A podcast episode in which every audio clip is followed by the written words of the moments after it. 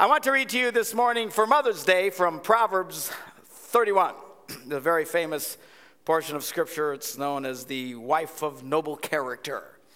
And uh, let's read this together. A wife of noble character, who can find? Question mark. Keep that in mind. We'll come back to that question. She's worth far more than rubies. Her husband has full confidence in her and lacks nothing of value. She brings him good, not harm, all the days of her life. She selects wool and flax and works with eager hands. She's like the merchant ships, bringing her food from afar. She gets up while it is still dark. She provides food for her family and portions for her servant girls. File that verse in your head. We're going to come back to that one.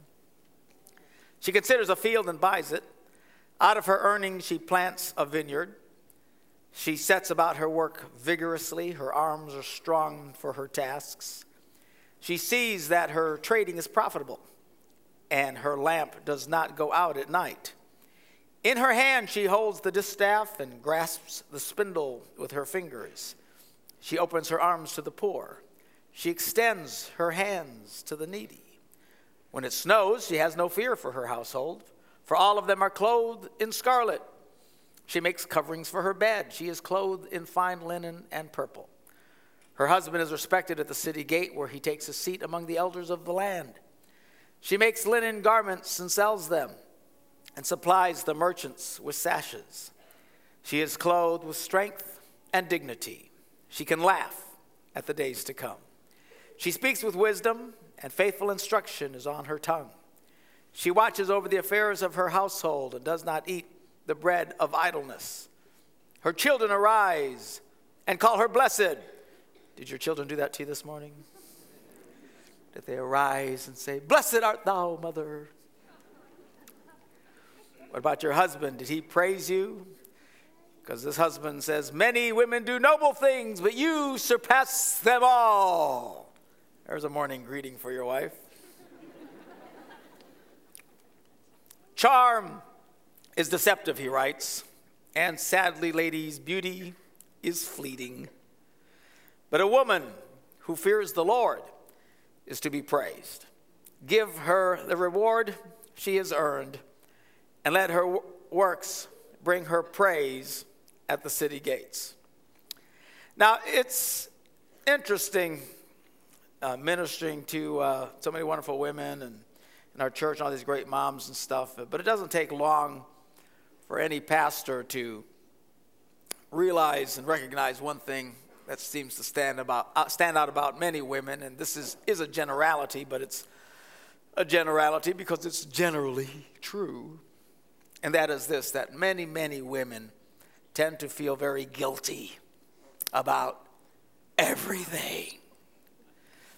Guilty about not being the perfect mom, doing everything just exactly right, not being able to handle all the things that are thrown at her feet, it seems like every day. Even reading portions of scripture like this make a lot of women feel very badly because they look at this lady and go, Holy cow, look what she does. So many struggle with the idea that they just can't measure up to all the expectations that are on her. Although many of these expectations are not given by her husband or her children, but, but by society and oftentimes just by herself. You know, you would think that a woman who has a very involved husband that helps carry the load, particularly with the children, would make a lot of women feel better, wouldn't you think? But recent studies have shown that that's not exactly the case. I read this. This is from a, a report on Fox News uh, on March 19th. Here's the title Helpful Dads Damage Mother's Self Esteem.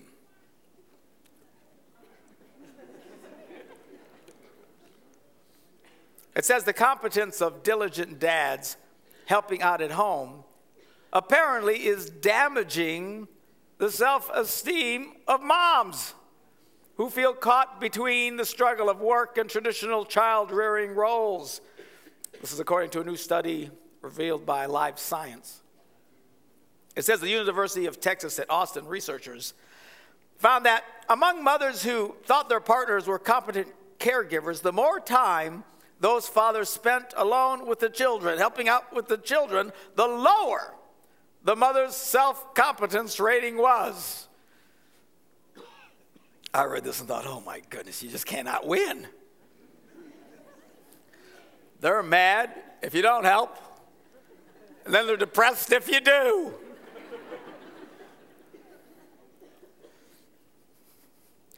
it's because so many women have this picture in their heads that they should be doing everything. Even when men try to step in and offer to bring in outside help into the home, women are very resistant to it. Many women, this would include my darling redhead, refuse their husband's offers to bring in a housekeeper because these women feel obligated to clean the house before the housekeeper gets there. I see your head's nodding up. Now, y'all are nuts. Good grief. I don't know of a man on the face of the earth that if he calls a lawn service would diligently mow the lawn and trim it out perfectly so that the lawn service won't think badly of his lawn. Man.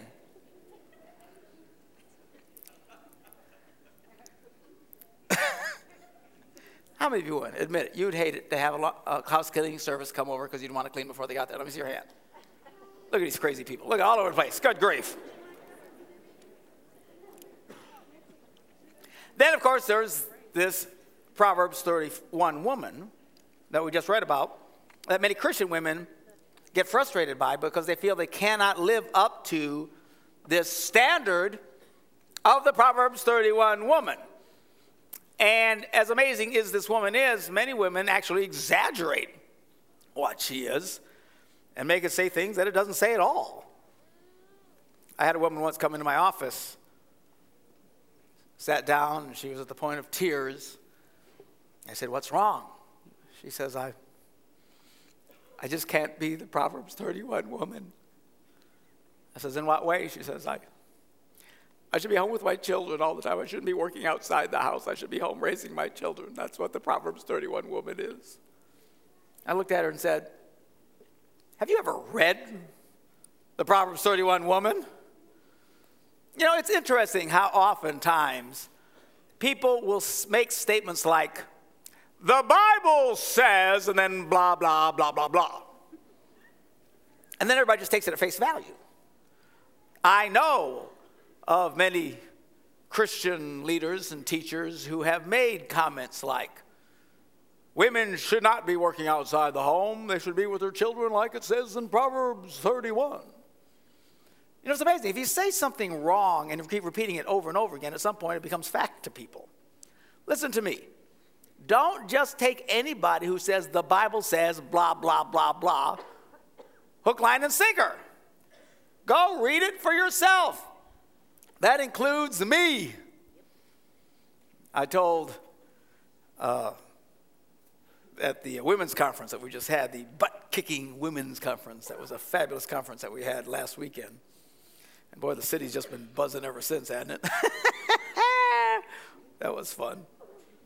But I talked about this lady that I had come speak uh, to the women. She's a single uh, girl, Wendy Meredith, from uh, Scottsdale, Arizona. She's currently doing some mission work in uh, Mexico.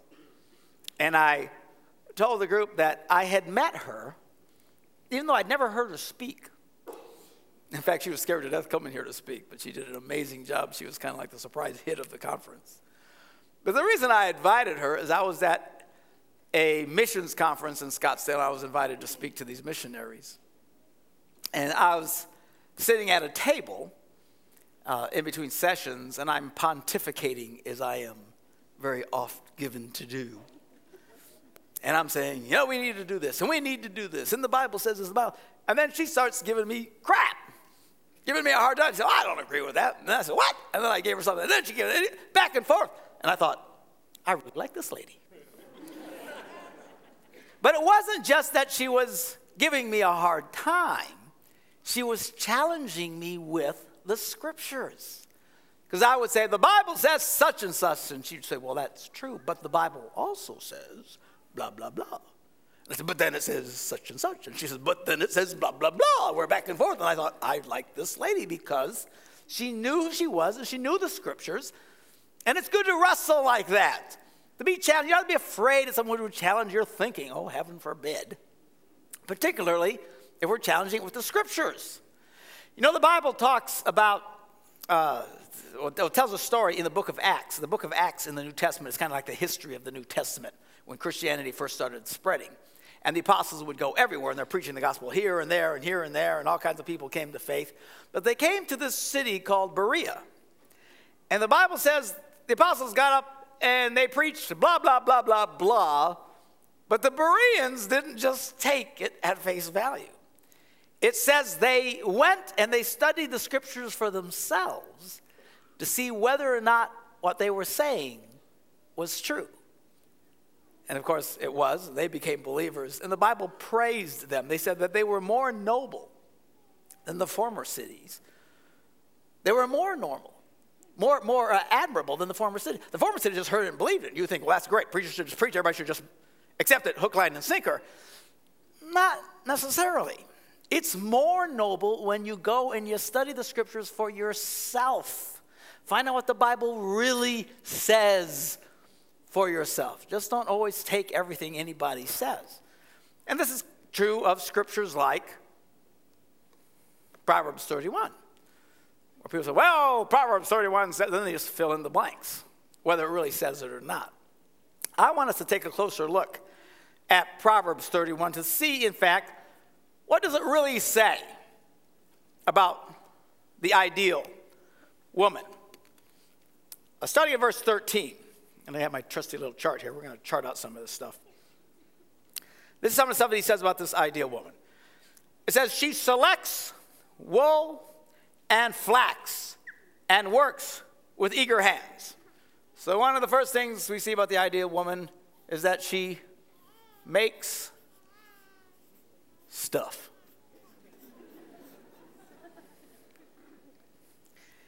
Then it says she's like the merchant ships, bringing her food from afar. She gets up while it is still dark, and she provides food for her family and portions for her servants' girls. Ooh, I like this. That means that she cooks.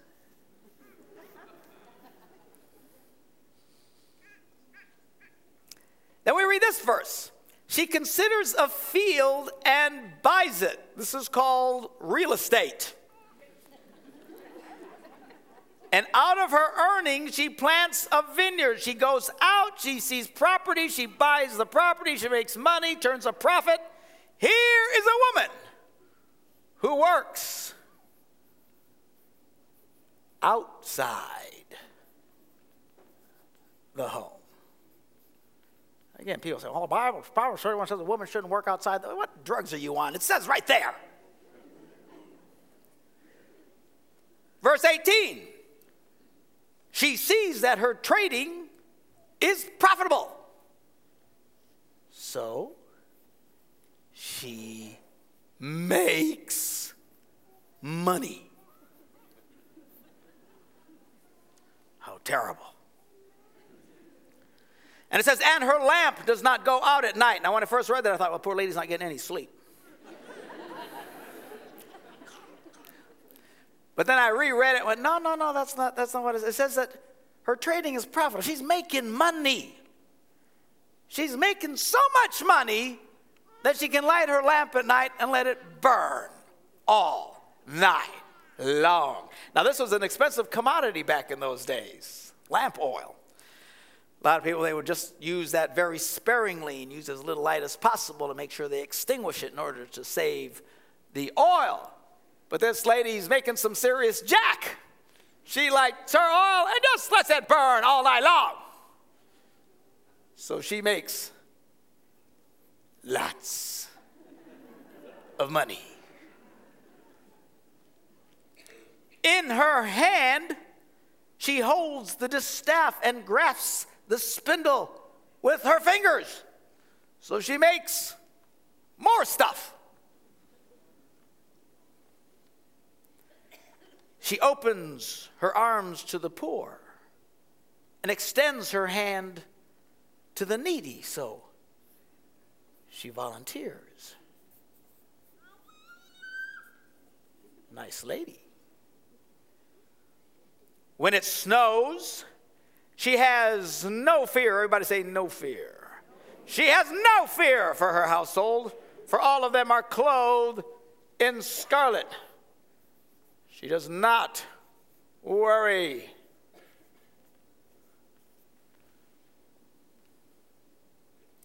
She makes coverings for her bed.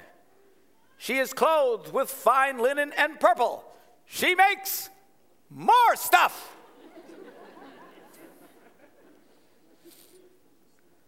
Her husband is respected at the city gate, where he takes his seat among the elders of the land. So he sits on his butt. Nothing unusual there. I guess we'll just keep moving. Yes. he gets to. She's making a lot of money. Man, he's sitting on his butt. Verse 24. She makes linen garments sells them and supplies the merchants with sashes. She makes even more stuff and sells the stuff because she's making so much stuff. She sells the stuff and makes even more money. She's clothed with strength and dignity. She laughs, ha ha ha, at the days to come.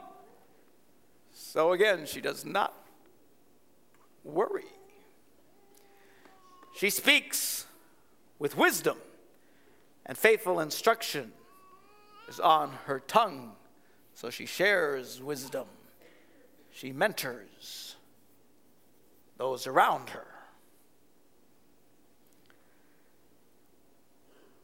She watches over the affairs of her household. Ooh. She even pays the bills. This is one busy lady.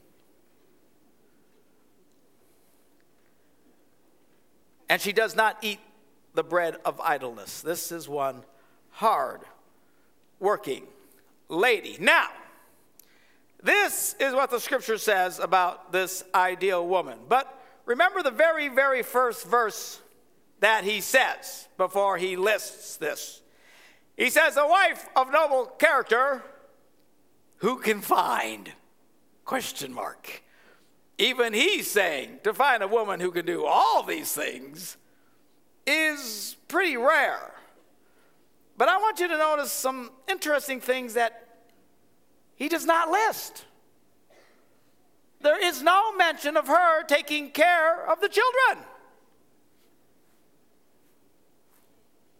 There's no mention of her teaching the children or homeschooling her children. We're not against that. I'm not criticizing. I'm just saying he doesn't say anything about it. There's no mention of her cleaning the house. Outrageous. Now, do you remember verse 15? I you to remember verse 15. If she's doing all this, who's watching the kids and cleaning the house? The servant girls. Here's this lady had no problem hiring others to come and clean the joint. There's no mention of her being overtly spiritual, studying the scriptures for hours on end. There's no mention of her spending long periods of daily prayer. Again, not that any of that is bad, but even this lady didn't do it all. Again, if there's one thing that so many women struggle with and feel badly about, is that they don't seem to be able to do everything. Let me encourage you this morning, ladies, on this Mother's Day. My message to you this morning is relax, chill out.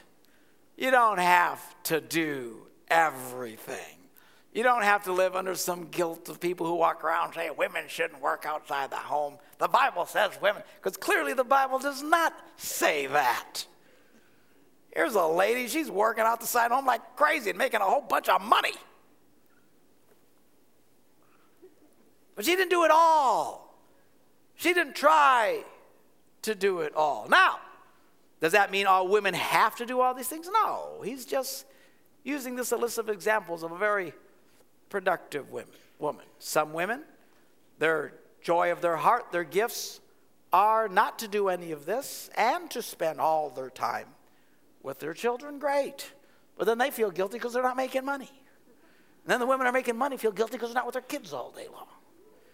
Just relax. It'll be okay. It's okay if you get out there and you're successful and you enjoy your job. You say, Well, Pastor, I, I really want to be a stay at home mom. Okay, then work towards that and pray and trust God God will make that possible for you. That's great. There's nothing wrong with that. It's fine. It's perfect. It's wonderful. Or if you're a stay at home mom and you're going insane, seriously, don't feel obligated that you have to do that. Some women, they just go nuts. They're home all day long. It's like, it's, it's amazing. They're just not climbing the walls at the end. Some of them are just, ah! You know, maybe, mom, you shouldn't have to try to do everything. Maybe it would be good for you to find something else outside the home and take a break for a while. The reality is, God gives different gifts to different people.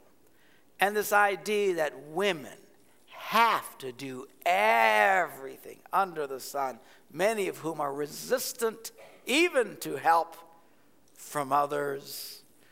Again, relax a little bit. Even if your husband happens to offer to help, let him help without correcting him every five seconds. That's why a lot of guys don't help, quite frankly. They help and then they get criticized for helping. Reminds me, I came home one night late running around. I can't remember what I was doing. I walked in, I was hungry. Said, My wife, can you make me something to eat? She said, Make it yourself. I said, Come on. she said, You're a boy, big boy, make it yourself. so I got the pan out and started making something. Three seconds, she's over there saying, Well, don't use that pan.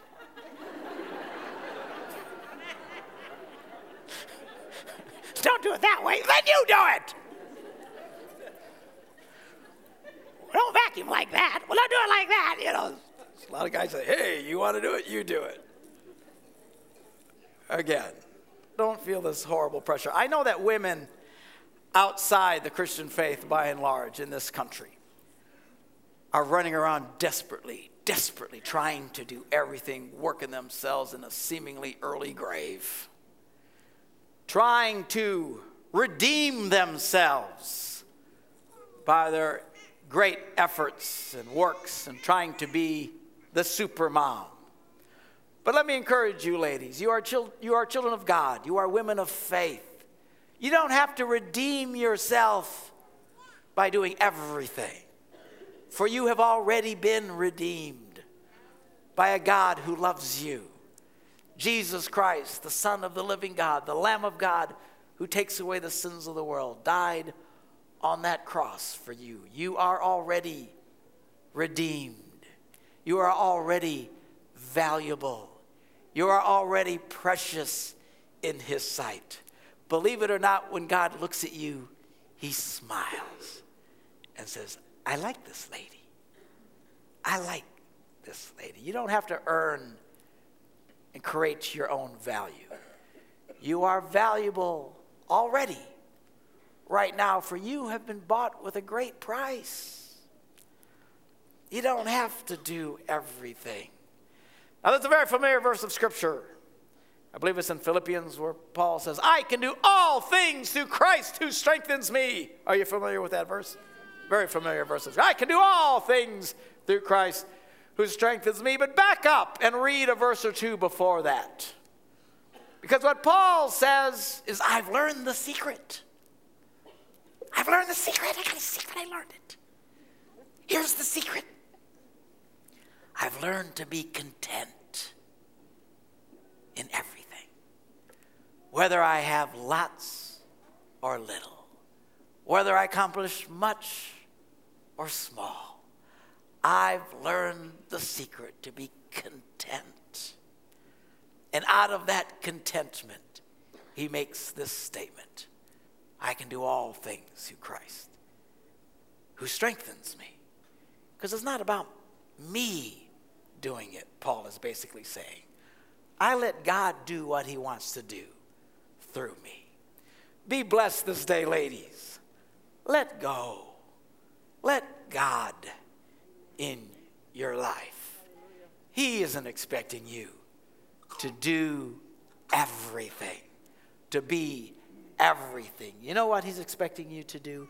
Is to be the best you you can be, to be content with the you that He has made you.